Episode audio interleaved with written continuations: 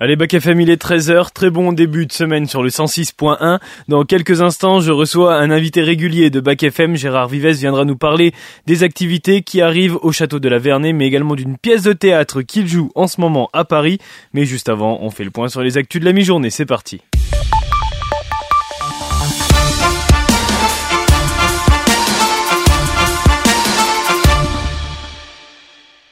Et on commence avec euh, l'actu mondiale et une nouvelle information après l'attaque en Belgique. Le parquet de Bruxelles a indiqué que le Tunisien radicalisé euh, qui a tué deux Suédois lundi dernier à Bruxelles était visé par une demande d'extradition des autorités de son pays après s'être évadé en 2011 d'une prison où il purgeait une condamnation à 26 ans de réclusion. Cette demande reçue par les autorités belges en août 2022 n'a pas été traitée par le magistrat compétent du parquet de Bruxelles auquel elle a été transmise deux semaines plus tard.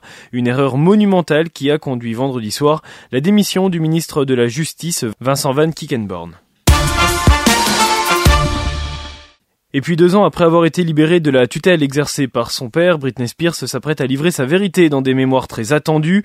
The Woman in Me sort mardi dans une vingtaine de pays, traduit dans une dizaine de langues.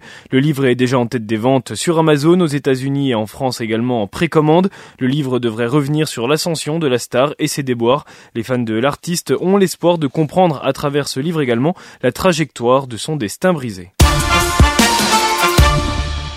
La liste des dirigeants venus apporter leur soutien à Israël va continuer de s'allonger. Emmanuel Macron va se rendre demain à Tel Aviv pour y rencontrer le Premier ministre israélien. Une venue plus de deux semaines après les attaques meurtrières du Hamas palestinien sur le territoire israélien qui ont fait plus de 1400 morts dont 30 ressortissants français. Sept Français sont toujours portés disparus. 70, c'est le nombre de fausses alertes à la bombe qui ont visé des aéroports français depuis mercredi dernier. Toutes ont été envoyées depuis quasiment toujours la même adresse email située en Suisse. C'est ce qu'a annoncé hier le ministre des Transports, Clément Beaune. Clément Beaune qui a également qualifié ses auteurs d'alerte de gros abrutis, voire de grands délinquants. Le ministre a également indiqué avoir demandé à chaque aéroport de systématiquement porter plainte. Au total, plus de 60 enquêtes, tous lieux confondus, ont été lancées. Tous lieux confondus car d'autres établissements publics sont particulièrement le château de Versailles, par exemple, a annoncé son évacuation temporaire dimanche pour la septième fois en huit jours. Des collectionneurs français ont acheté un tableau sur Internet sans en connaître l'histoire. Surprise, des experts français et italiens viennent de l'authentifier comme un chef-d'œuvre du peintre et architecte italien de la Renaissance Raphaël.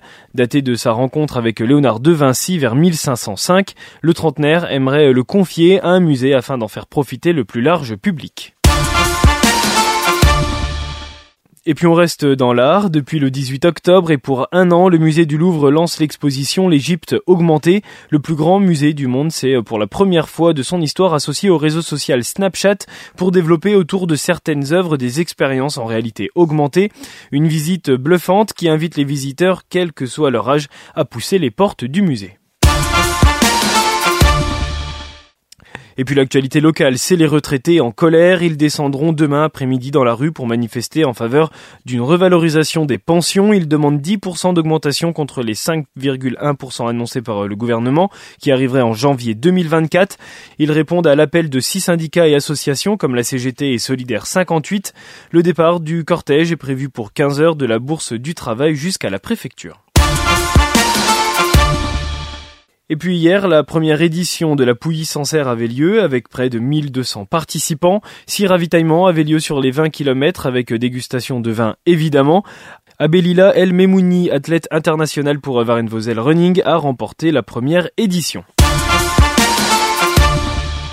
Allez, on fait le point sur euh, le temps avec la pluie au rendez-vous aujourd'hui et des orages dans l'après-midi qui devraient arriver. L'Ardèche, la Drôme, l'Isère, l'Ain et le Jura ont été placés en vigilance orange pluie inondation par euh, Météo France. 18 en moyenne sur la Nièvre pour euh, les températures comme à la Charité-sur-Loire et Manicourt. 17 à Clamcy et Neuvy-sur-Loire. Et bonne fête à tous les Albins aujourd'hui. La première arrivée de cette semaine, Letty dans la playlist Back FM, c'est le nouveau No Money Kids. Après le succès du titre I'm Rolling qui a été choisi pour être le son de la campagne de pub Citroën, le duo parisien No Money Kids revient avec la chanson Big, premier single officiel extrait de son prochain album prévu pour 2024.